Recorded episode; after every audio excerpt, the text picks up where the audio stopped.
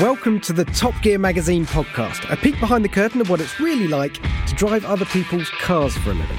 These are the stories behind the stories.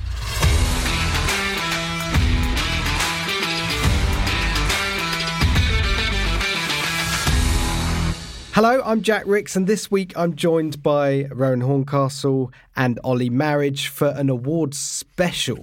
Yeah, it's that time of year again when we hand out trophies to the best new cars in the world. Quite literally, in fact, because after three years off, we're going to have a physical awards ceremony again. But before we get into all the awards shenanigans and who's won what, uh, let's talk about what we've been up to.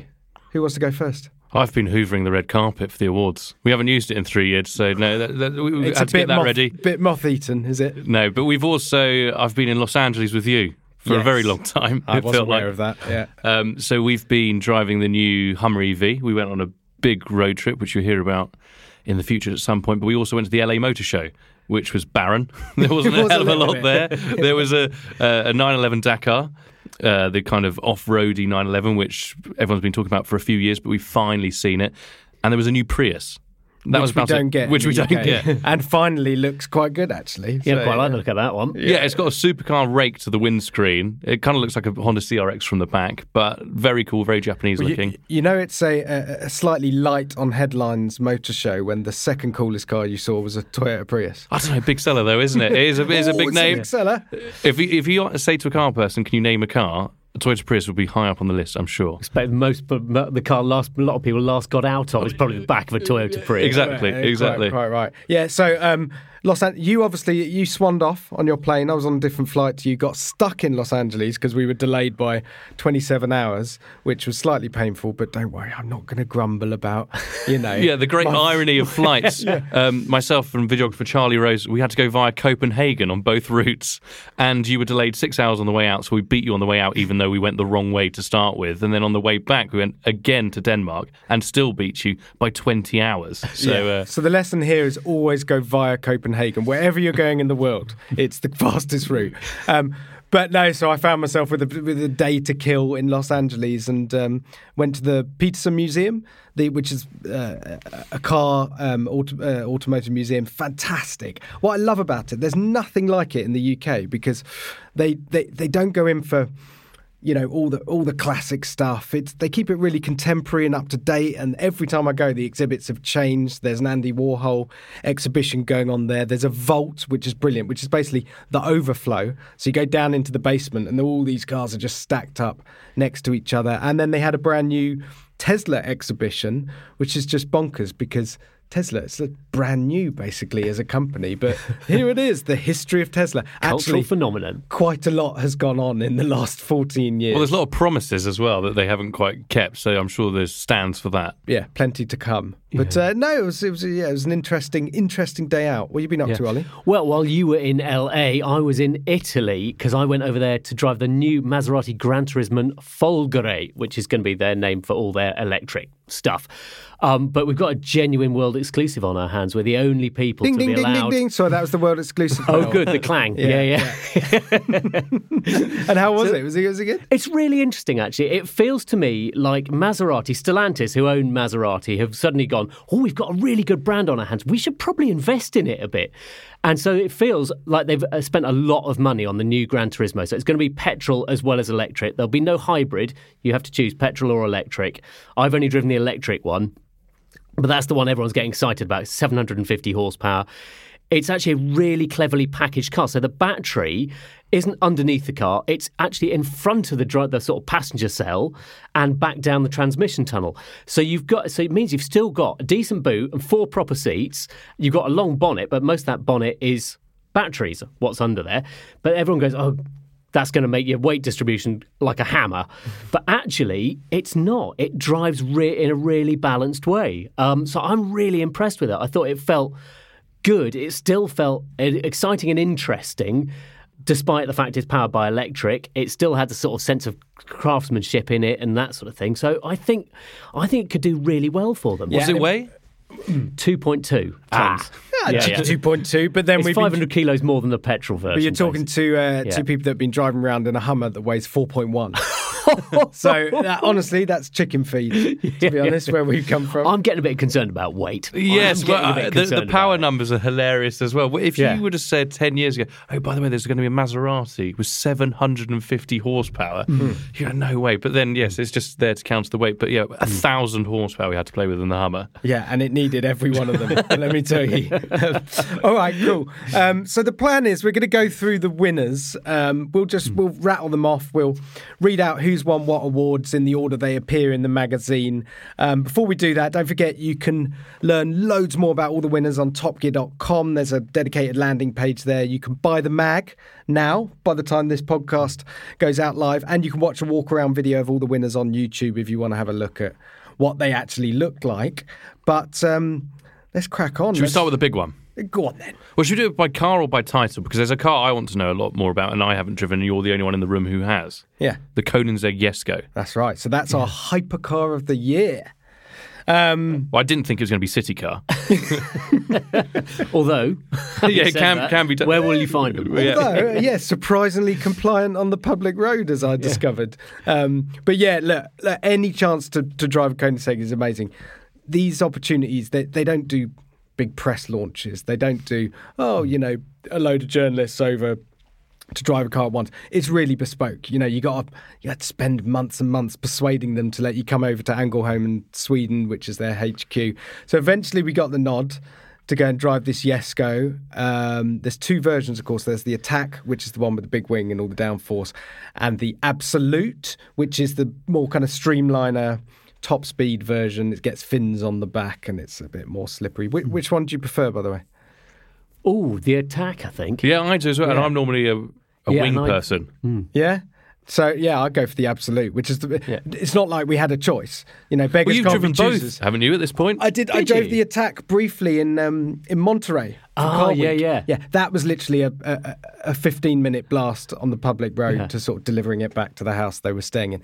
So it, yeah, I, it didn't reveal all, but this time we um you know we wanted a proper track and road test. Um, so we managed to get the car on their runway. They've basically got a runway. Um, Ro and I have been. You've been there. Yeah, That's yeah. where you you um, melted some tires on a Regera. I, it? it's the best burnout I've ever done and the easiest. I've never seen tyres turn to clouds so quickly. it literally, I, I was there with a camera. And they, it, uh, Ollie was static, and then he was just in a cloud of smoke. And I don't know what happened, but these Cup 2Rs were gone. they were canvases. like a yeah. David Copperfield trick. Just watch this. It just had so much torque, and they just disintegrated instantly. And that's because because the Regera had that trick. It was essentially like a CVT gearbox. Gearbox. Yeah, wasn't it? yeah. So you could just keep your foot down. And it was just. Hmm. It was weird because I remember just driving it off the line and then go, right, I'll give it a bit of throttle now. And then instantly, well, you seem to accelerate quite quickly, but mainly was you just disappeared in your own smoke. But also, the It was Regera was weird with that gearbox because it was hmm. single speed. That the faster you went, the lower the revs w- went. So it's Yeah. just bizarre for your sensory experience of going. And you're in a Koenigsegg, you're going really, really fast, and then it's going, oh, doing about thousand RPM. Yeah. So well, there's, there's more um, gearbox fun with the Jesko. So, uh, you know, Christian von Koenigsegg does not like to do anything easy. He's developed this whole new gearbox. It's called a nine speed, light speed transmission, I think he calls it. And effectively, the whole idea is it's the size and weight of a six speed because you've got two sets of three gears and they compound to create nine ratios. So a bit like. Um, Are you pedaling quite hard? I'm having to pedal quite hard. Here we go. Hang on. Okay, now the best way he described it was it's like a bike, right? So you got three cogs here and three cogs here, so you got nine possible ratios. Um, so it's very, very clever. But what you end up with, with the, the first three gears are really closely stacked, which is great for acceleration. But as I discovered, when you're trying to launch it down the runway, they're so closely stacked. I was just smashing into the limiter. Like I couldn't, my brain couldn't send the signals to my fingers quick enough to hit the paddle to change up a gear. So I was looking like a right old idiot uh, for a while, and then eventually got the hang of it, recalibrated, and it is just insanely quick. This engine, so flat plane crank, it's a twin turbo, but it doesn't have a flywheel. Now, uh, that's something to do with this very clever gearbox, but as you can imagine, it means it revs like a naturally aspirated engine. Well, even more. Well, it's zip, zip, it's even quicker. Oh, yeah. yeah. the way Yeah. that this needle just I think goes it's got around. the world record for the, the, the- if you if you're sitting there idling and you blip the throttle, it will hit maximum revs in 0.2 of a second, which is some sort of because I, being a bit of a stato, because Stato's not here this week, I think the Lexus LFA had the record for that, and it was like 0.6 seconds. Yeah. But this 0.2 to go from static, I believe. that's uh, that's astonishing. Yes, it's it's an astonishing. He seems to have looked at all the things, all the draw, the potential drawbacks of a, a turbocharged engine and a twin clutch gearbox, and just sort of circumnavigated them with his brain. It's it's an amazing thing. But the the the sum of it is a very very fast, very angry car. But it doesn't really feel that intimidating. You know, we were we were sort of hooning about on the track, and it was very playful. And there's still a little bit of roll in the chassis. And the best thing is, I came back in, you know, white as a sheet, uh, and the end. I was like, "Whoa, that is." That's what nearly 1600 horsepower feels like, is it? And the, the engineer's like, no, actually, we're running on normal uh, pump fuel here, so you've only got about 1200, 12 and a half. Uh, oh, you have to run on E85 to unlock all the power, which, you know. There was enough, and it was in a sinister, sinister spec, wasn't it? It was Yeah. black carbon. Is it was a carbon body? Or Yeah, it was sort of um, it it kind of exposed naked carbon, kind of fading into metallic grey, if you like, at the back.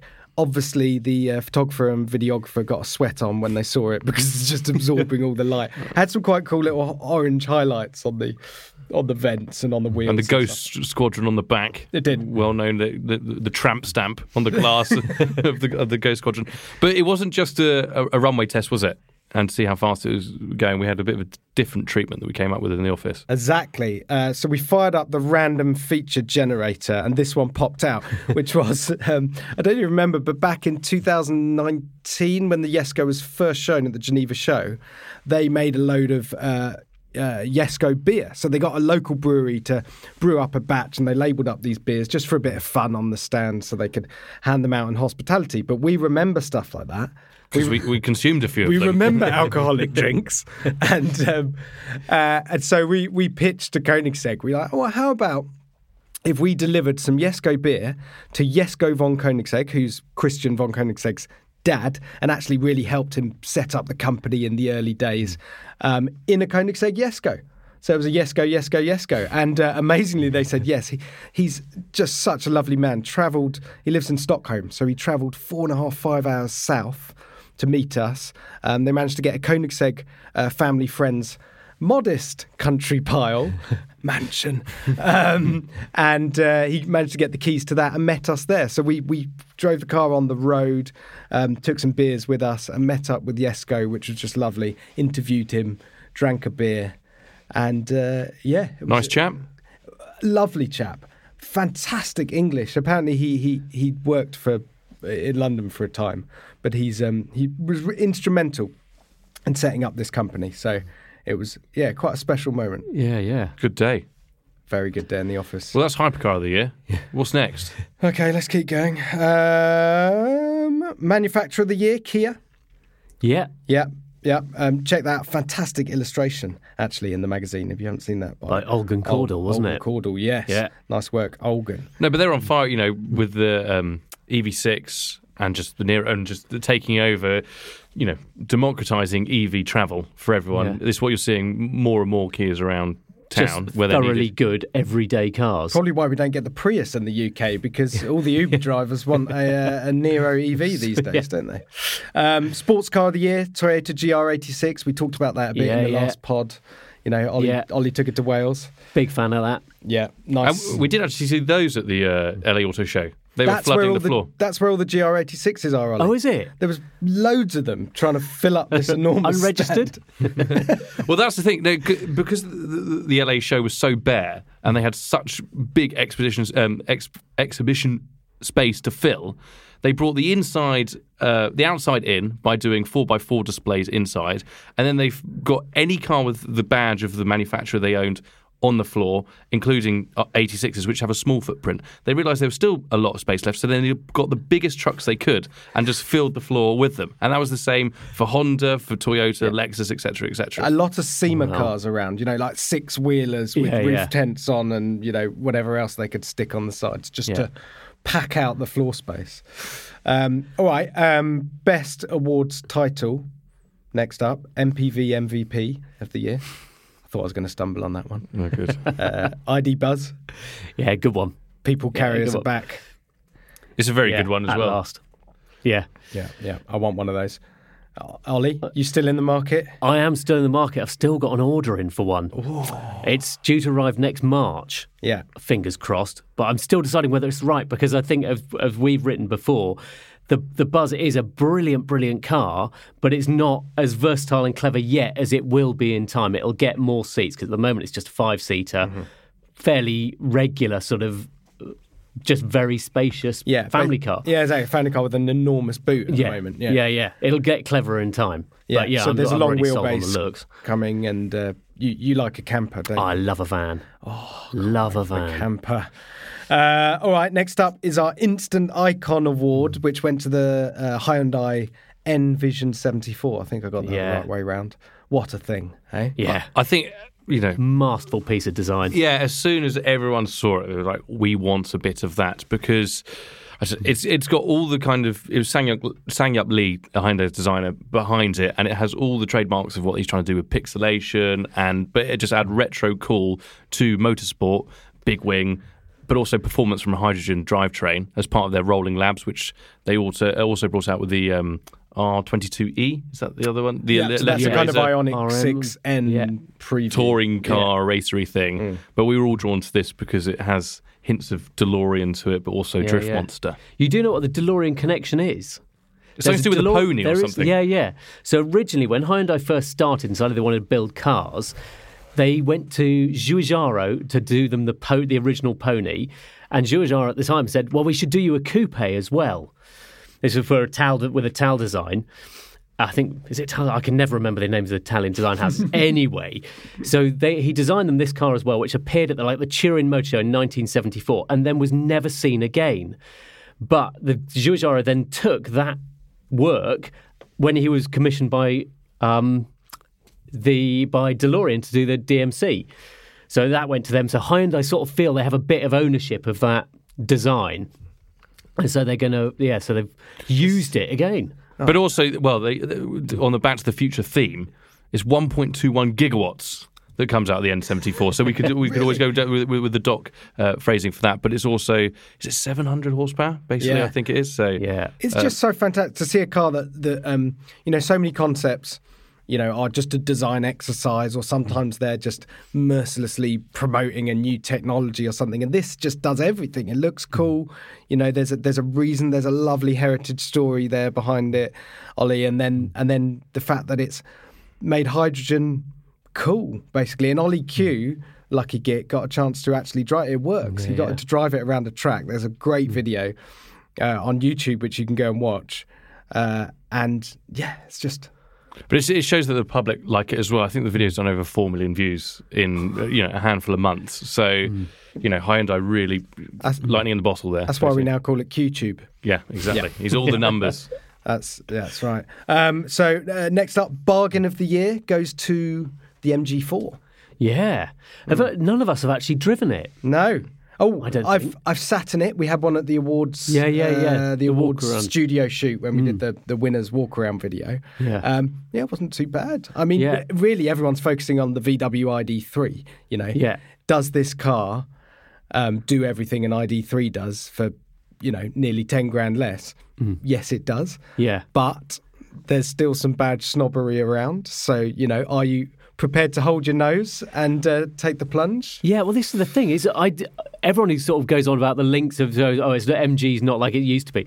I don't think MG has any heritage left in the UK whatsoever. It's just it's run it's dry. Just, it- Yeah. it's it ran dry. I just don't Yeah. think so. I think a lot of people coming into MG now have no awareness of what it used to be and are just taking it on its own merits and are looking at it as just a very good value electric car, which it is, and it performs really well as well. Yeah, that- that's the thing with all these EV startups. There's new brands around everywhere. So Mm-hmm. for, for most manufacturers, they can have a clean slate and, and start if they want to. And when you're eyeing up an EV, which a lot of people are, when you see it's eight grand cheaper than an ID3 Yeah. and it does everything that an ID3 and a does, mighty piece of timing to launch it into the teeth of a severe economic headwinds. Yeah, when legislation is pushing you the other way to say get in an EV now. Yeah, yeah. Um, yeah, it's one. and how many people just go online and go, oh, time to get in an EV, I suppose. What's the cheapest one? You know, that's Hmm. going to be coming a, a top of a lot of Google searches, I think. Yeah, yeah. All right, from um, the bargain of the year to the noise of the year. Ollie, you're the only one that's driven this. The Pagani yes. Huayra R. Yeah, yeah. Oh, what a thing. oh, my God. That It is just astonishing. So I drove it back at Vallelunga near Rome um, earlier in the year. And it just, it's one of those cars, it's so exciting that your experience of it is as much standing on the pit wall and listening it to go, listen to it go past as it is when you're in the car because it's just, it's 140 decibels uncorked. So it's louder than a Formula One car. It's just mad. Even fully corked up, it's still 110 or something. So it's going to bust every track day noise limit there's ever been. But it's, it is, and the experience of being in it, the vibrations you get, the noise you're aware of, no matter how much you've plugged your ears and put a helmet on, it's just, it blows your mind. I tell you what, that- with all these kind of track only hypercar specials Mm-hmm. flying around, you know, uh, this one does appeal. You know, if you're going to go full exotic, full Yeah. noise, this is, and just keep one in the garage for those special track days. This this has got. to be Yeah, if you want to Yeah. splash the cash and you've got it, this is a worthy one. And How much uh, cash? 2.5 million. Yeah, yeah. yeah. Doesn't mean anything these days. Six litre naturally aspirated V12, that's, that's for the win. But it's uh, yeah, but it's a, a noise worth travelling for, which is what I did because I heard that it was in the country and that a certain um, racing driver called the Stig was going to lap it at the TV show. Where my first question was where, because there is nowhere where the noise limits would allow for it. But it was down at our track, and I don't know how they managed that because we do have some issues there with noise occasionally. But they got special um, dispensation from the council as long as they did it in between a wedding because if the church bells went off then you just heard this screaming V12 um, but for the next uh, is for is for the next series of the TV show. But I was there when he lapped the previous when he did the the Huayra 10 or so years ago. And to see how this car when you strip it out change the engine. I don't think it has anything in common, does it? I think they've just No. clean it looks sheet. similar. Yeah, yeah, it yeah. looks similar. But when you haven't seen a Pagani in a while, Yeah. it is an absolutely beautiful bit of kit. But then when you um, complement it with lots of high end motorsport bits, it's a properly special thing to be around. Lovely. And what a noise, Lovely. and from that to our American car of the year, which is very quiet. which is very quiet indeed, the Ford F 150 Lightning. So, uh, but it's a really impressive piece of kit. We, we, we did our big adventure with it in America. Um, and it's, you know, for me, it's just a better Ford F 150 than the standard truck. As long as you can live with the 300 mile range and you don't, you know, live in deepest rural America. But all, yeah, you need to be able to charge it because America is a very big place. Uh, but they are selling out there. People do want one because they see it as a new thing. And a lot of people, if you're spending a lot of money on a big pickup truck, you want the new thing. It used to be different, different embroidery on the leather and some bull bars, etc. But when it's got a completely different drivetrain and technology in it, plus you can power TVs, projectors, beer fridges, it's the ultimate tailgate wagon. It's it's faster than an F one fifty Raptor as well. So you know, there's all sorts of headlines here to grab. Are you into new tech? Are you an early adopter? Do you just want to go quickly? Do you just want the most expensive truck? You know, whatever. They're they're, they're sort of hoovering up an audience from all, all over. Do you want the thing? Yeah, not the Cyber Tesla truck. Cyber Tesla truck. Cyber The- Tesla the, truck. The Tesla Cyber truck. The Jetlag is still getting the better of me because you can actually get one of these now, whereas everyone put orders down for those, and you you can't currently. Yeah. They're just in they're just in your um, in the Peter, Mu- Petersen Museum. Petersen Museum. Yeah, that was the It was literally the original concept that uh, we saw, which is the one that they smashed the windows with. Do you remember they threw Oh, the metal threw it. ball? Yeah, yeah. They weren't supposed to break, and they broke. And then they've even got the the ball itself mounted on the wall next to a sledgehammer because apparently Elon Musk claims, oh, oh no no no, the reason they broke was because we hit the windows with a sledgehammer just before that, and it must have weakened them, and that's why they broke. Well, Lies. yeah, PR disaster live in front of millions. Next, uh, the moment of the year. Mm-hmm. So, well, what was? Were there any? And was there anything else in contention for this? Well, I tell really? you what, late in the day came the um, the NASCAR overtake where he um, Oh, you ran the wall. he ran the Full wall. Gran Turismo. And actually, with this this issue was going to press, and that did cross my mind. Oh, oh, maybe we, we should, they should be that instead. But no, stick stick to your guns. The McMurtry Spéirling, when it happened, was one hell of a moment, wasn't it? Yeah, this yeah. is it, breaking the um, breaking the Goodwood hill climb record just over 39 seconds. And just at a speed that none of us we all watched it online i think i don't think we none of it you weren't there I wasn't there, no. no and it's just it just looks sped up i hmm. just thought the footage looked mad But also for this tiny company from the UK to arrive at the biggest show, you know, in motoring now, it's it is the modern motor show. Goodwood. It's where you can show your cars live, but also people can hear them, walk around, and see them. No one knew what it was. The year previously, it was under some crappy gazebo, like a science project, and then the year afterwards, they've gone and smashed every record that's ever been set there.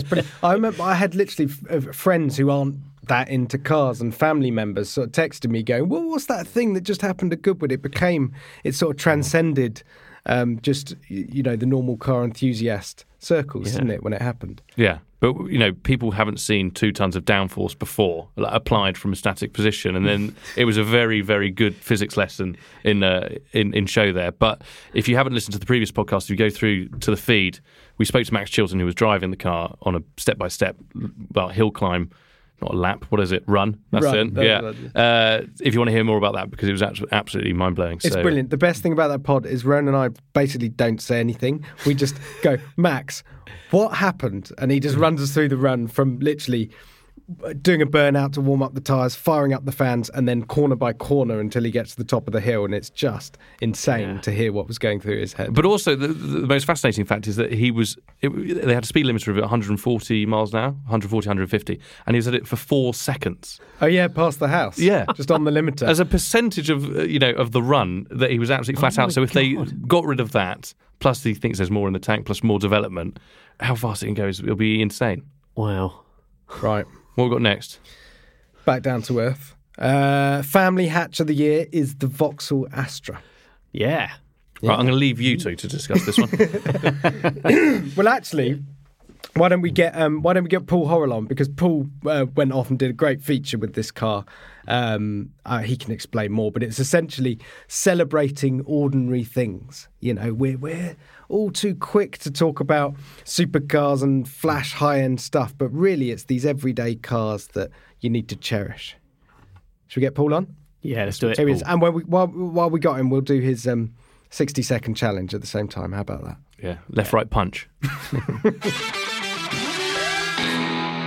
Hello, Paul. How are you?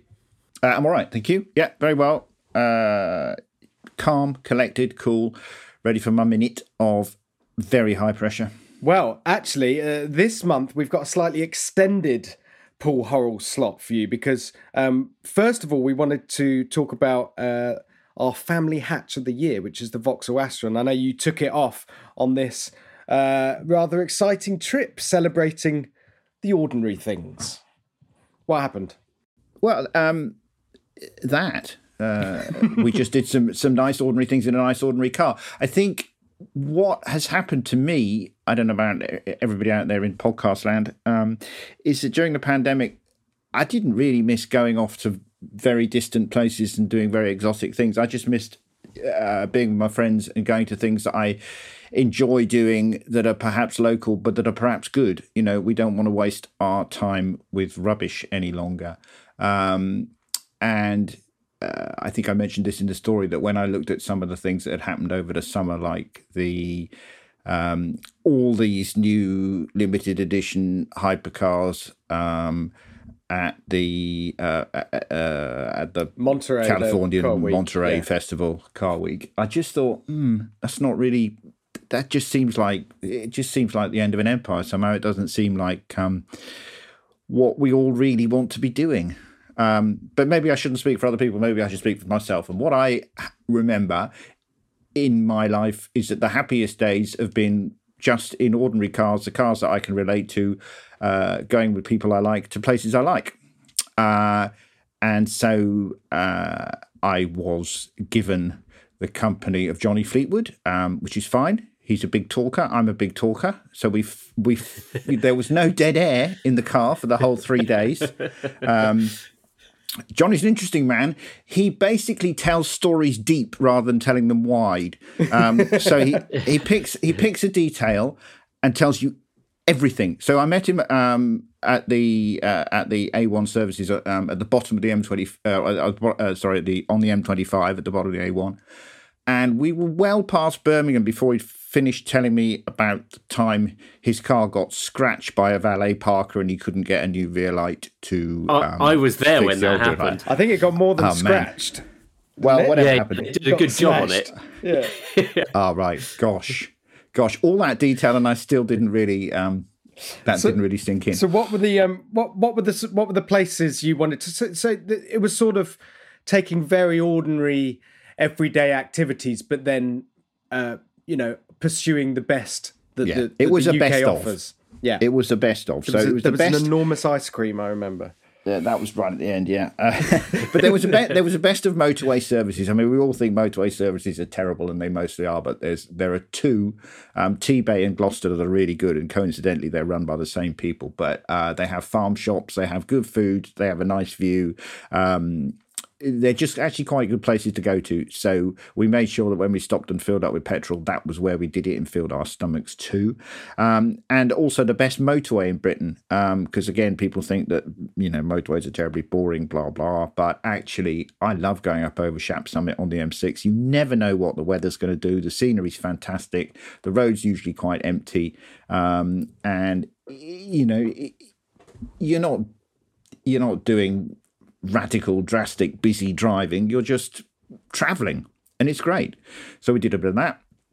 Then we went uh, over the Pennines, stopped, and uh, I went for a bike ride because normally my bike ride of a morning is to go out to Hackney, Hackney Wick, um, breathe a bit of uh, NOx from the trucks. Um, Fall in the canal. Yeah, I've fallen in the canal. I've done that, uh, and then come home.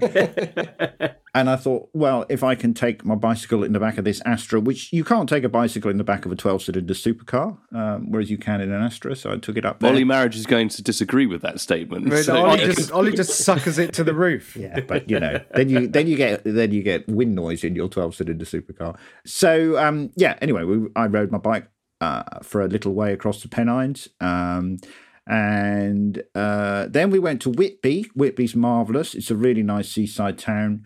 Um, Was this all in one day, Paul? no, this was two days. Two days. Uh, actually, no. We got to we got to Whitby and we uh, we stayed overnight in Whitby. So actually, Yeah. everything I've said so far Was what day was one day. Yeah. was was day one. Um, in the evening, we walked up the steps, Dracula's ninety nine steps, up to Whitby Abbey, and watched the sun go down. But in Um, all this fun that you've been having, Paul, you haven't mentioned the car, and I suppose that's sort of the point that the Astra just kind of ticks along and works in the background, and it's quite handsome and quite frugal, and all these things that just um, that just mean it, it, it works as an ordinary car. It does, but I'm going to disagree with you there because I really did enjoy the driving, um, going across the Pennines in particular, but uh, into the Peak District as well. The thing is, I would much rather drive a slow car fast than a fast car slowly. I mean, you know, this loops back to what I was saying at the beginning about all these hypercars that I just didn't really miss driving during COVID because I just think, you know, the supercars are too fast these days. Um, and the more you, uh, the more constrained you are by the amount of other traffic there is, or the number of speed cameras there are, or all those things, um, the more you realise that just driving the little spuds off a slow little 1.2 litre three cylinder car, um, you know, it's good fun. Haven't you all just been on holiday and rented a car and like worn the Oh. lettering off the sidewalls of the tyres? You know, Absolutely, the the Dacia Logi at full chat around Fuerteventura was great fun. Yeah, I did a special stage in a um, at Me in uh, the Pilion Peninsula in Greece. I, I agree with you, Paul. I don't think it ever came off the red line, if I'm honest. But um, brilliant.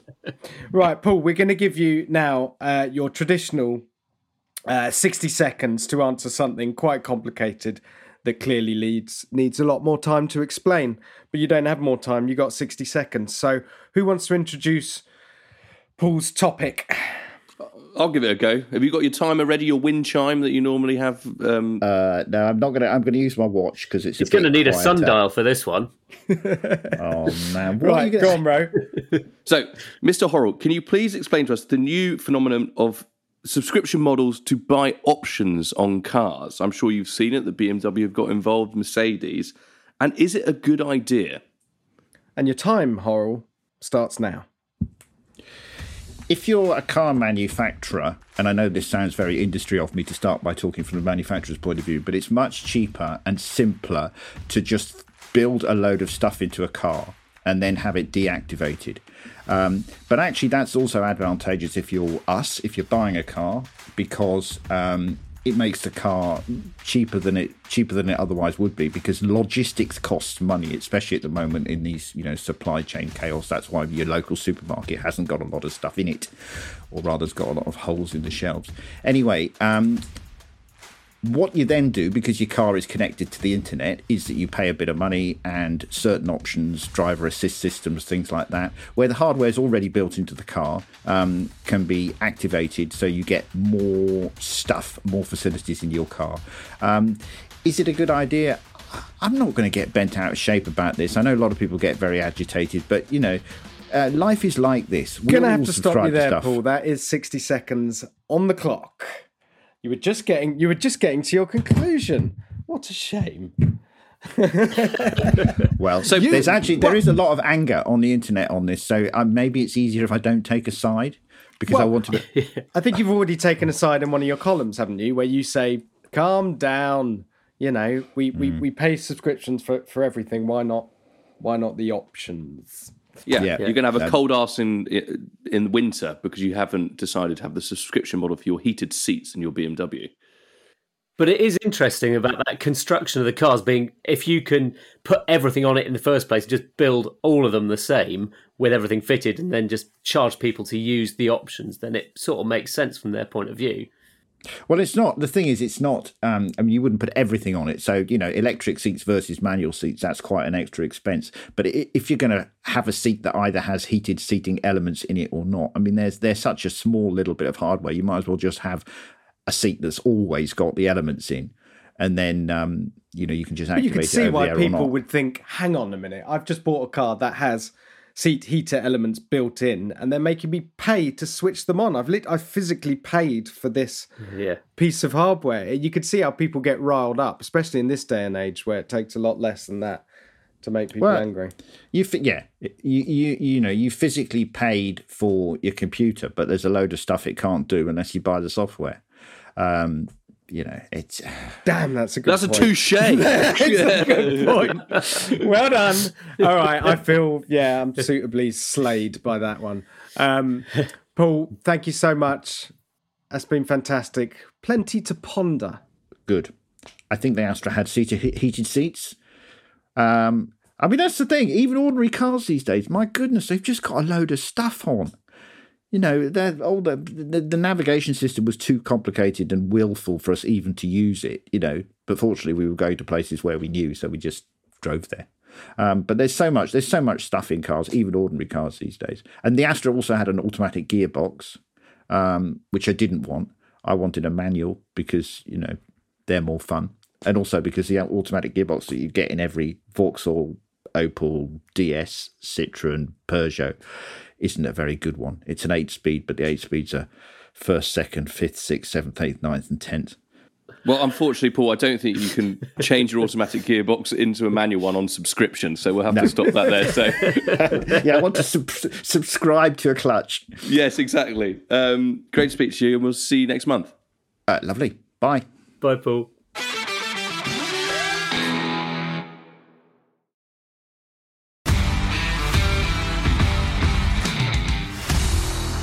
Right, there you go, Paul Horrell. Everyone take a deep breath.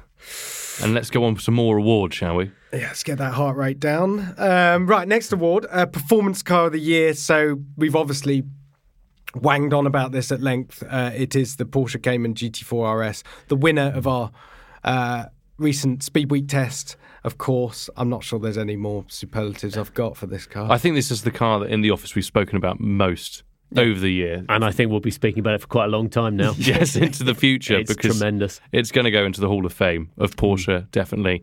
Uh, considering where everything's going, when you put 500 horsepower into a mid-engined Porsche, where they've sorted all the other bits out too, it revs to nine grand. It makes an amazing noise, and um, as we found out at Speed Week, you can skid it around for a week and it can still use no tyres. Oh, that was amazing, wasn't it? So yeah, we, we drove it to the Czech Republic and back and skidded it around the track for two days. Porsche GB got the car back. We gave it back to them. Looked at the tyres. Plenty of tread for the next loan. They literally, you know, gave it a wipe down and handed it on to the next person, which is that's just unheard of. Yeah, so if you're thinking about getting a GT4S, especially on the second-hand car market, don't worry about consumables because it doesn't seem to use them. So yeah, if you don't have to worry about It, tyres, it actually makes tyres yeah, as it's driving along. It's amazing. Um, uh, okay, then we got Freddie Flintoff's car of the year, so we give all the presenters a chance to to pick their favourite thing. Once again, Freddie, he hasn't read the rules, has he? He's gone What for an new up- car? from 2022. They, they would do a yearly award. So what has he gone for, Jack? The Peugeot 205 GTI Tolman edition. So to be fair to him, it is a, a resto mod um, of the 205 GTI, but essentially it's based on a car from the 80s, Yeah. isn't it? It's not a bad choice. We've, No. we've we've driven one. and It's a hell of a thing. we drove it in 2021. We did, yeah. Although I saw a But it's- news story now that they've just delivered their first, first customer, customer car. car, So yeah. by that reckoning, good timing. And it is Freddie. is really good. It got through to the top five of the previous year's Speed Week, Mm. which was hilarious because I remember we had an SF90 and M3, and then just this old 1980s I was chasing hat. an SF90 down a sort of back road in where were we? Was it Exmoor. Exmoor. Exmoor, Yeah, yeah. that's the one. Uh, yeah, this sort of perched up, peering through this huge glass house, just sort of wobbling down the road.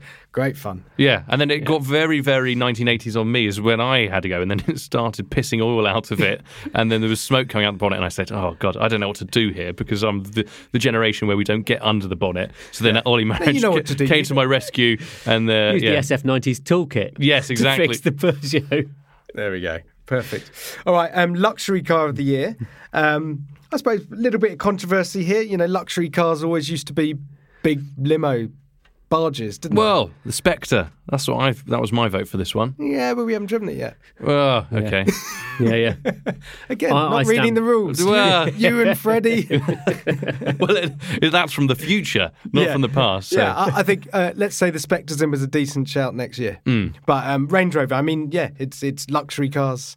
It's it's pretty insane, really, what it can do off road, um, and and then it can waft about. And let's Yeah. face it, ninety five percent of them are just going to be wafting about. Yeah, and it, how it's how it makes you feel because it's it's a great looking thing. It's the best bit of new design they've done for a while, and it's yeah, and it's just p- the performance of it in you know not in the performance performance way, but in the general performance of it is just peerless. It's, it's one of those cars. good. If you know, if you just had to have one, it's that, and you can spec them in a way that you never used to be able to do Range Rovers.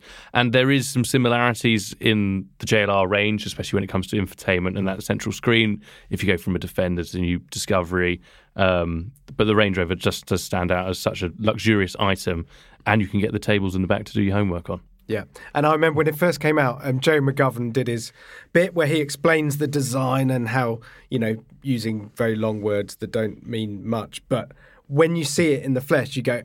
Ah, he's actually done a really good job there, hasn't he? The way the way he smoothed off all the surfaces and made everything flush, and all the the way the the sort of shoulder line goes straight into the glass, and it sounds silly when you're reading it on a press release, and then you see one and you go, yeah, that that that's that's pretty nicely good, isn't it? Yeah. But that's where, the, yeah, the, the simplicity is key because I think for a lot of people they wouldn't know that uh, when you get to the the, the real tail, tailgate and the rear lights, that's the only bit you can really tell is quite new. But for everyone else, uh, it's the simpler, but it's timeless design really. So that's that's good design. Yeah, I think I, I think I remember them saying we asked our Range Rover customers what they wanted, and they said more of the same, please, which suggests you could buy a used Range Rover for a lot less. But um, Hmm. they've obviously got some cash to burn. but it was also Paddy's car of the year. Yes, Paddy's car of the year, good choice, Pad. Um, did a uh, big off-roading feature with with Chris on the TV show, which so- you can watch on the iPlayer now. If you want to see the um, off-roading capabilities of a Ranger put to the absolute test, um, pretty impressive bow wave that he got going as he headbutted quite a large body of water at some speed. Yeah, so, and uh, the uh, front number plate fell off. Do you see that? Yeah, yeah. yeah. yeah, that, that was an awkward fishing trip to try and get that home. So yeah, Cool. Now, Rowan, here is the one exception to the car that we haven't driven but can win an award. It's the car we're most looking forward to driving in 2023 award. and it goes Not to the Spectre. not to the Spectre. Are you being paid by Rolls Royce? No, no, no, no, no, no. It's a car I'm looking forward to. No, it's the Lamborghini Sterrato. Yeah, the Huracan Sterrato. So um, I'm a bit excited about this. Yeah, this and the 911 Dakar. Yeah. So uh, no, we've got Top Gear's off-road enthusiast and rally monster Ollie Marriage. Um, so yes, a supercar that has ground clearance. What does that mean to you? Oh, it means everything. As long as they've got the under, underbody defences right, then we're off. We off we go to a rally stage. I think it looks it looks terrific. It looks like you expect it to look, but you stick a load of light bars and stuff on it and raise it up, give it on a set of knobblies and some some good deflection deflections underneath, and you've got a recipe for wild fun on your hands. I reckon. you know, to get two at the same time because I think they were basically released within days of each other. Hmm. It shows the manufacturer. I don't know. Is it a sense of humour or is it are they looking for an opportunity to make some more money? Kind of a bit of both, I think. Yeah, yeah. Um, but I think you look at this in the same vein you look at a resto mod almost, is they've got this, they can do this to a car relatively easily off your crack. charge a lot of money. Yeah. Make very few of them. I just then- can't believe it. I mean, it's such a clever idea because not only, I bet you could drive that around a track and it'd be great fun. Sideways everywhere, lots of roll, you know, a bit like a Nomad is to a to a to a Hmm. Yeah, standard yeah. Ariel, um, standard Atom.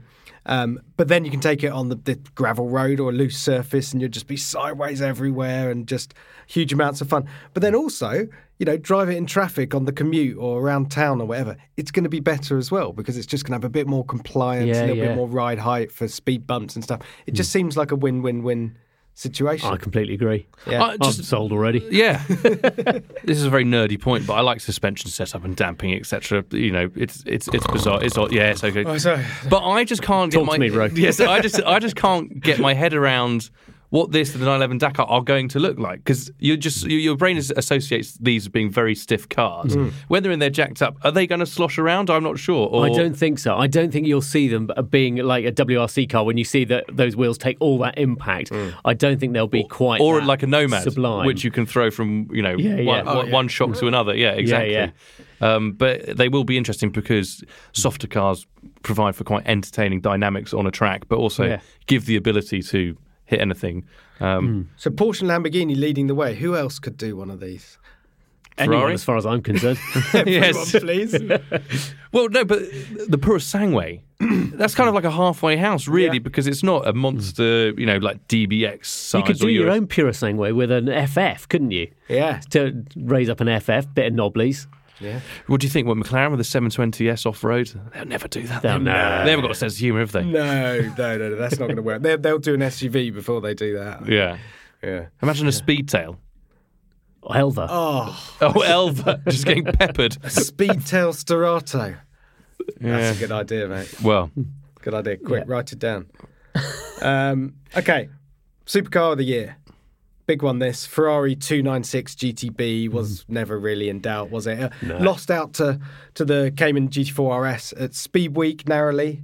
Yeah. Um, but you know, as a, a as a supercar, I mean, it's just been the best thing this year, head and head and Yeah. shoulders above the rest. Yeah, it has. I think that because I when I when I first drove it, it, it felt to me that you got the SF90, which they proved the hybrid tech could work, and this they they they worked they'd worked with the technology and they found out how to make it fun. And it was I just think that car is such a clever bit of engineering, and because it's just you know just driving it somewhere on electric just feels like a novelty, and but it's nice to have a car that has that sort of sense of fun and hmm. entertainment to it. Yeah. yeah, it's just it's got a real capable, huge capabilities. but I also really, really enjoyed it in electric mode hmm. because you you worry that oh god, is it just going to be like another EV city car because it's got 200 horsepower and it can only do X hmm. amount of 0 to 60 for however many miles. But because all the other components and setup is like a supercar. it does feel like a supercar even when you're on e- in EV mode going around town. You don't feel limited in any way, hmm. but then as soon as you fire up, you know, the whole procedure of having 800 horsepower, it's um, it's pretty mad. And how did you enjoy the suspension settings, Ray? Because that's obviously yes. your favourite bit. Yeah, all right, all right, all right. There we go. Great graphics on that car, by the way. I was really impressed with the, the Oh, yeah, they entertainment cool. packaging. No, for Ferrari, which used to just be a binnacle that didn't really work, and then, then for the F12 and FF, they decided to put something in the package. Here, it, there is amazing graphics going on, uh, the 360 camera, etc. But what it shows, I don't get on with that interior. That is my that is my wo- all those sort of haptic feedback buttons Yeah. in there. I struggle with. I know the graphics themselves Yeah. are pretty decent. Yeah, they're a nightmare. I, I, I was just because the I hate that there's not a start button. You kind of have to pre- put your finger Press a random somewhere. spot Yeah. somewhere on the wheel, and it just Yeah, there's yeah. a pause, and then off you go. Yeah, but I had It the, the beeps. yeah, Yeah. The, the the voice assistant or whoever was in the oh car. yeah, I kept hitting that, and you're, sort of, you're going around a, you know, a, a sort of third gear bend, uh, Autodrom Most, and it go, "What can I help you with?" or whatever. it- Yeah, don't know. crashing, please. Just going away, please. yeah. Um, all right. So um, next up is Reader's Choice Award. So this is when we throw it over to the good readers of TopGear.com. We give them a really long list. I think it was a sort of 35, nearly 40 cars to choose from. So all cars that we've liked that have been launched in the last 12 months, and then they, uh, you, dear listeners, voted in your thousands for the Dacia Jogger. Yeah. Which I love hmm. because there were Yeah. supercars, was performance cars, hmm. there's SUVs. How down Yeah. to earth are Top Gear readers? Yeah, yeah. It's basically it's, it's Dacia's Sterrato, isn't it? Anyway, it's, a bit, it's a bit raised with a bit of body cladding on it. But this is a, but this is a hmm. car that can do everything. Yeah. Because you can put everyone in it. You can take it anywhere you, you want. Plus, Yeah. you know, it's quite economic. Well, it's very economical to run, very economical to buy. If you hit something, that's okay too. Yeah. Um, I like the fact that it's kind of, uh, yeah, it's raised up like an SUV, but it's kind of, it's more of an MPV Yeah, than an yeah. SUV. I like that. More of an estate car. It's, it sort of treads that fine line, doesn't Yeah. it? And it does it, and it all feels very in tune with cost of living crisis and everything Yeah. else. It's I'm yeah, just it's so a good choice. with the taste of our readers. but uh, yes, There were some horrors on there they could have chosen. They didn't. no, but also when we go in the, in the realm of 750 horsepower Maseratis, Mm-hmm. 108 horsepower to play with from a three-cylinder, which you would just love to thrash because you want to use I every bit of performance Foot you've got. welded to the floor everywhere. Perfect. Only way to drive it. All right, which brings us to the to the last one. Well, actually, I say the last award. There's actually three awards wrapped up in a single car here at the end because our hot hatch of the year, Chris Harris's car of the year, and our overall car of the year is the new Honda Civic Type R Yeah. which is um, well a, a fistful, an armful of awards for the new Civic Type R. But it, you know, this is a car in in its previous incarnations that's just blown us away. So, I mean, the big question for me was. Could it be better than its predecessor? And uh, the answer Could be better is, looking. It is well. well, speak to this man over here because apparently I like. I, I actually you like the prefer last one? Yeah, I prefer the old. No. everyone said it was too much, but I think for a hot hatch like that, you kind of need to shout a bit. Hmm. This one's a bit too subtle. Like all you've done is just plonked a spoiler on it. The other one looks like a really It looked like a fast yacht. hot hatch. Yes. Complete yacht. Well, sometimes you need to be a yob, don't you? Society needs yobs. Yeah. Yeah, yeah, on a like rowing on a Friday night. But um, I, I, I don't know. I think it, I, I think it looks better. But inside, the seats, insane. The you know that classic little stubby metal gear Yeah. lever. It's got all these things that that, that get us excited. Um, and and other than that, I mean, it's pretty much same formula as before, right? So- Which wasn't bad. That's no, the thing. it was astonishing. Yeah, yeah, little a bit great, more, great car. Little bit more power. Um, I mean, the way that it didn't get torque steer with over 300 horsepower going through the front wheels, it did eventually a little bit, but you know, it, it, it was the diff that kind Hmm. of dominated it in tight corners, wasn't it? Yeah, yeah. But I, I think this, and the only other car I think is goes down a similar vein is an i20N of a tr- very traditional hot hatch formula, whereas everything's kind of going for more power and spreading the power over four wheels, Yeah. and that is what is now seen as a modern day hot hatch. This f- is a proper front wheel drive car, and you and front wheel drive is fun because it's quite you know rare to have performance go that way, and you to manage this car and to drive it quickly you need to know what you're doing, but it's also so engaging, but also so accessible at the same time. It's not like it's going into that 296, you think, God, how am I going to handle all of this? You have to, you can build yourself up to it, but also to exhaust all of the performance out of it is, is, is really fun. And as Chris Harris showed on the um, TV show the other night, you can make it do things that a front wheel drive car has never been able to do before. And I think it's worth mentioning that one of the reasons we've, you know, given it all these awards and, and the big award of the night, which is the overall car of the year, is the fact that it's kind of a bit of a dying breed. This this front wheel drive hot hatch formula. I mean, there was a time when they were everywhere, and right now the fact that Honda's still committing to this sector, this segment, if you like. It's kind of rare, so they they they'd normally be duking it out with with Renaults and everything else, but it seems to be dry. It's a very up. dry landscape out there, mm. isn't it, for hot hatches? It's such a shame because all that landscape of cars that had, you know, it's when they wanted to really show what their hatchback, their ordinary cars could do. They didn't. They weren't, weren't doing concepts and stuff. They were just turning them into cracking drivers' cars. Yeah. And we look at. I look back on that now and think it's such a shame that people aren't. There isn't. They don't think the market's there for it, or they need to position the brand in a different way. Whatever it is, we've lost out.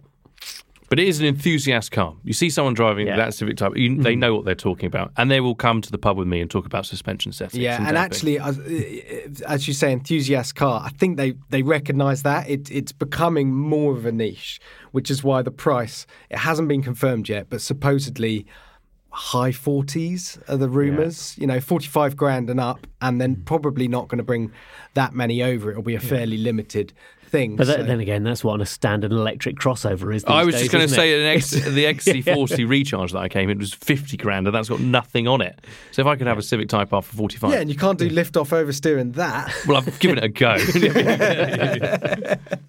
well, there we go. All right, so a bit of a whistle stop tour of um, of the, the the Top Gear Awards, but some absolutely cracking cars. It feels like the industry, um, after throttling back a bit for the pandemic's really back on song now, and there's a ton of exciting stuff coming next year as well. So, um, but if you want to see all those winners with your eyes rather than just us ears. describing them with ears, yes, it's all on the YouTube channel now where um, we go through and we've got a montage, or if we've a lot of them, we've all driven had individual films on as well. So Yeah. check those out. Yeah. check those out. I tell you what, though, before we go, should we have a little quiz?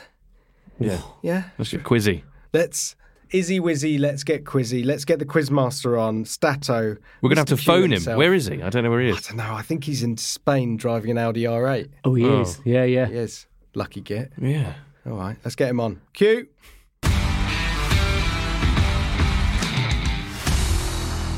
Mr. Quiz, are you there? I am, and I mean quizness. Hello, Jen. How long have you been thinking about that one for? I was hoping to have a different one for every single pod, but then I realised that would last three episodes, so we should probably just move on straight to the topic, shouldn't Yeah, I, I, I did Quiz of Oz and Izzy Wizzy, let's get quizzy, and I've, I'm dry. I'm dry.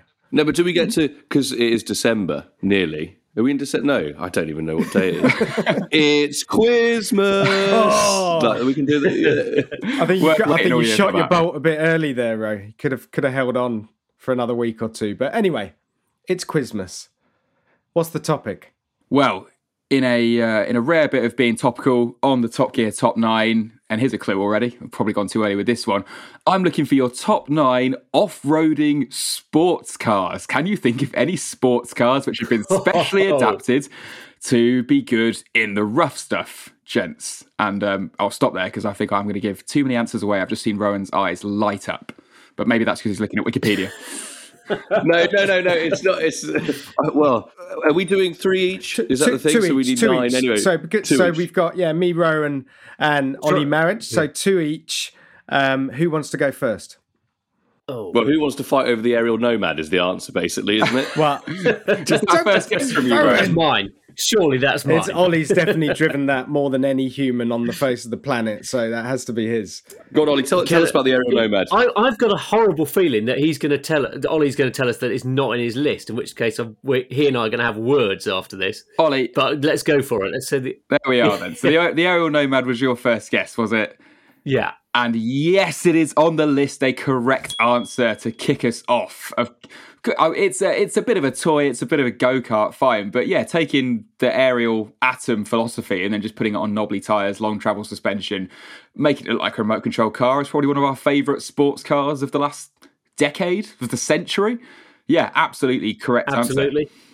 Right. Um, No, I was going to think of if there's one car we all agree on and we love, it's that. Every, anyone who's driven an Ariel Nomad absolutely loves them because yeah, it just takes you know the, an open top sports car anywhere. And uh, Ollie Marriage has spent a lot of time in them over the years. I think when the day comes, Ollie, you might be buried in an Ariel Nomad. You know.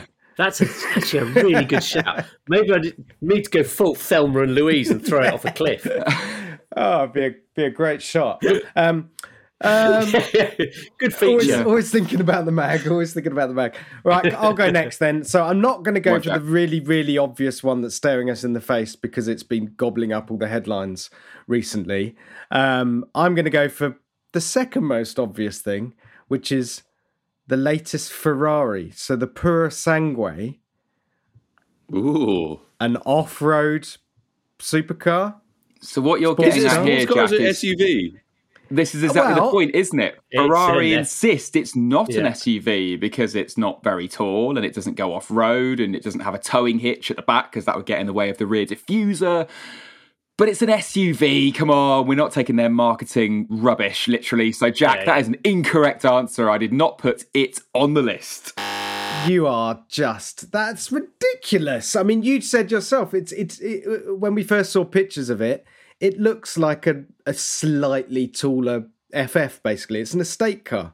Exactly, and isn't estate? It's an estate car, not a sports car. We're looking for top. We're not going off-road Yeah. estate cars. Then we'd have the Audi Allroad in here. So yeah, I, I, I grant you a 700 whatever it is, 25 horsepower V12 in a in a in a family car is hilarious, but I'm still not quite happy enough to call it. I'd a argue sports that's fairly sporty, but anyway, I've been overruled.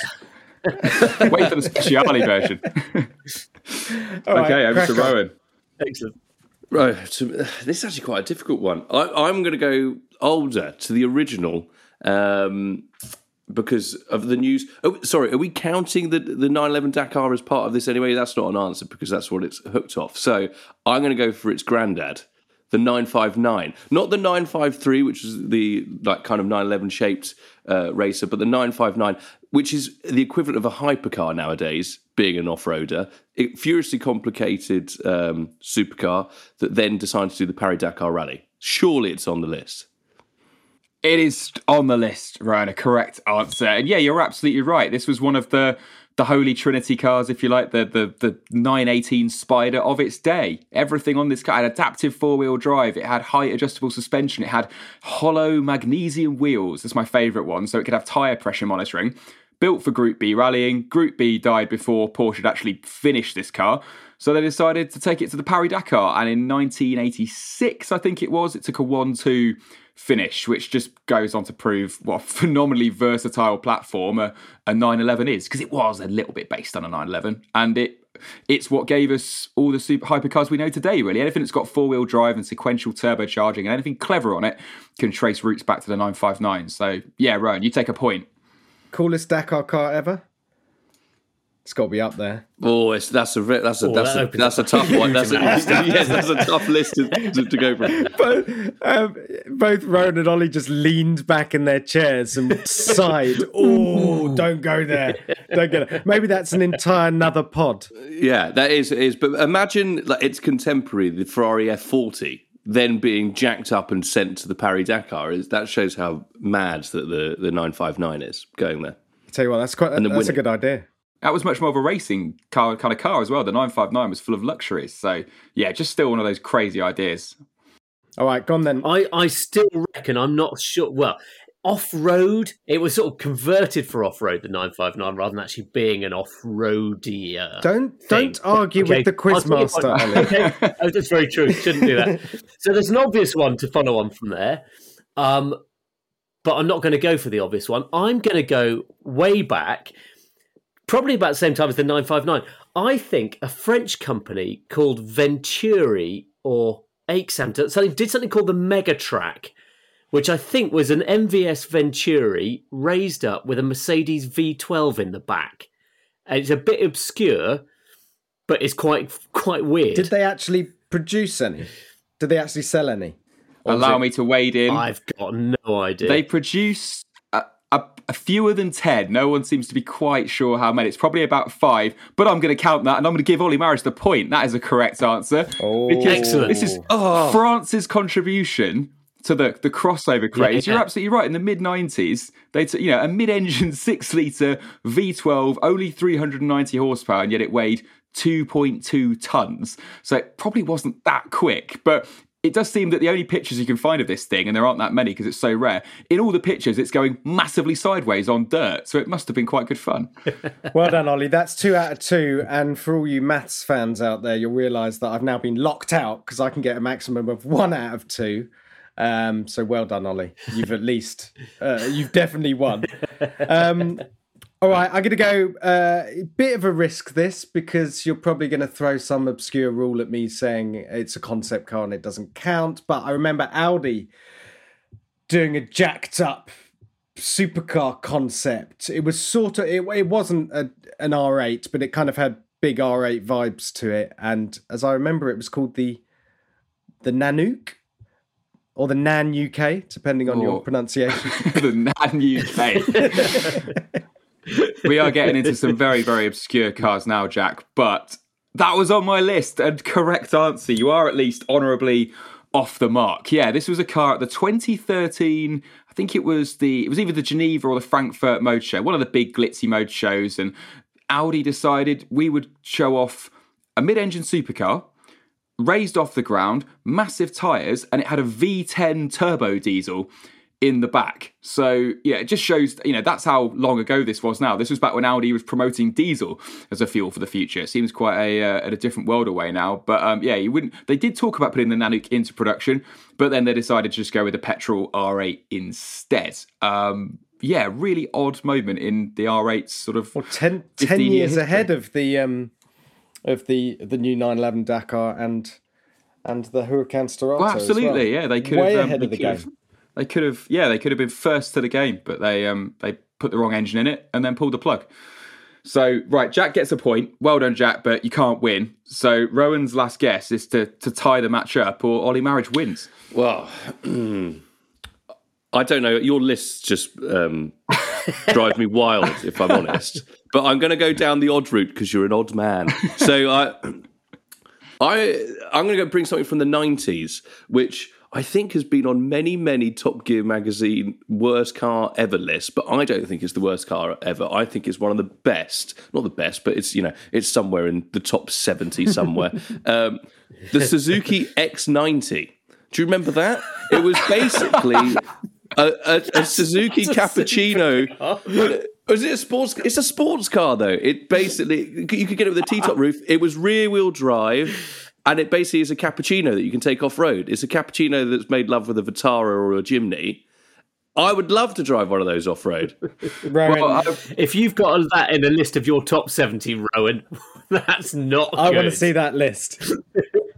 I demand to see that list. Um, also, I love I have details that are sporter than that, sportier than that car.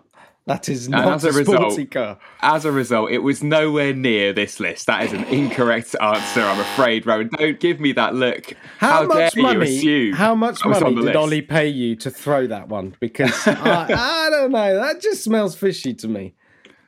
Particularly, Well, no, I, particularly as I was It's it with just my hearing, or did Jack give away another correct answer just a second ago? I think the words Lamborghini Huracan Sterrato popped oh, out of his mouth, which is the new, the, the, one of the latest, one of the newest off-roading supercars of jacked up Huracan. But um, Did you? What else did you have on the list? Do you have the Singer ACS? I assume you had on that on the list as well. I didn't put the Singer ACS on the list because I was a bit. I thought it was all got a bit dubious with that car. What with the. It came out and then it very quickly went away, and all the Porsche lettering disappeared off the side of it. And I thought, oh dear, this could involve lawyers. I'll leave that alone. So uh, instead, I honourably looked at other concept cars, perhaps cheating a bit, but they are quite interesting. So before the Audi Nanuk, which was a great answer from Jack, you might remember the Italdesign Parkour, which was a, a sort Oh, of yeah. Italian version of the same idea, but named after the, yeah the French sport of throwing yourself around a city centre. It was um, it was again, and it had it had gull-wing doors, and it had a 5.2 litre V10 in the back. And yeah, could have been an ultimate extension of the R8, but they didn't build that either, which is a pity. Because imagine just going, "I'm popping down the shops in my Parkour." Oh, I do like that the sport of you know, jumping off bus stops and things like that. I didn't know that's, yeah, that's you how have parkour was you defined. have to do some parkour move to get into your car. It won't let you in otherwise.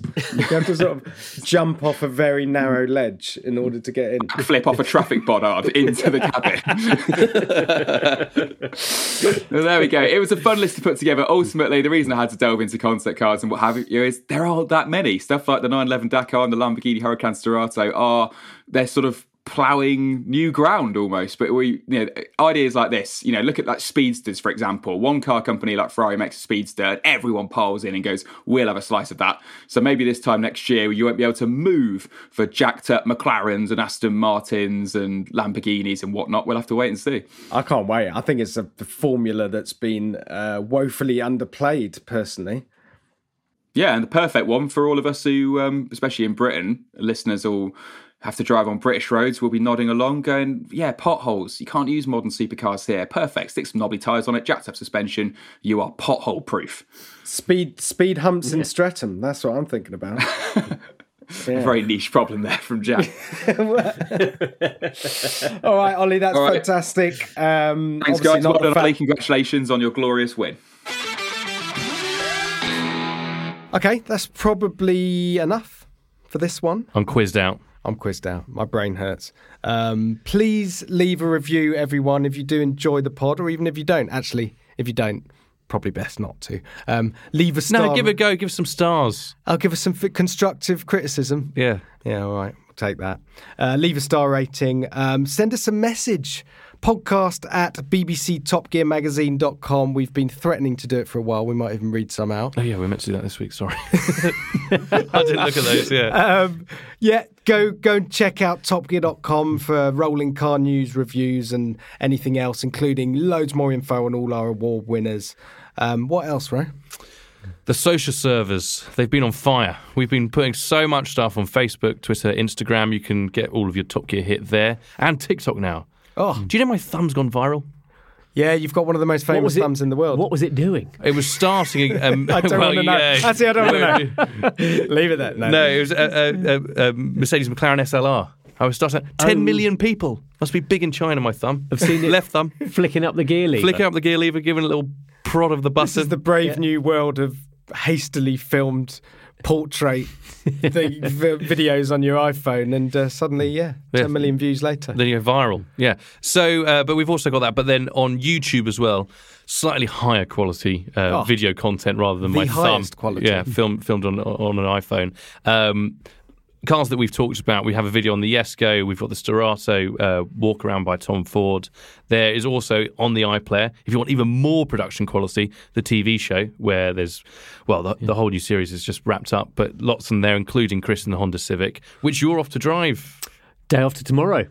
Yeah, yeah. So, I'm Road and track. Go, Oh. and see, go and see how it gets on. Um, and then, plus, for all these award winners and much more, there is the magazine that you can purchase Yep. um, online or just go to a newsagent's. A news agent. The way you said it sounds so old fashioned, doesn't it? It kind of is, isn't it? It exists. But that's where they, you can buy them Your from. local magazine retailer. Okay, thanks for listening. See you next time. See you next month.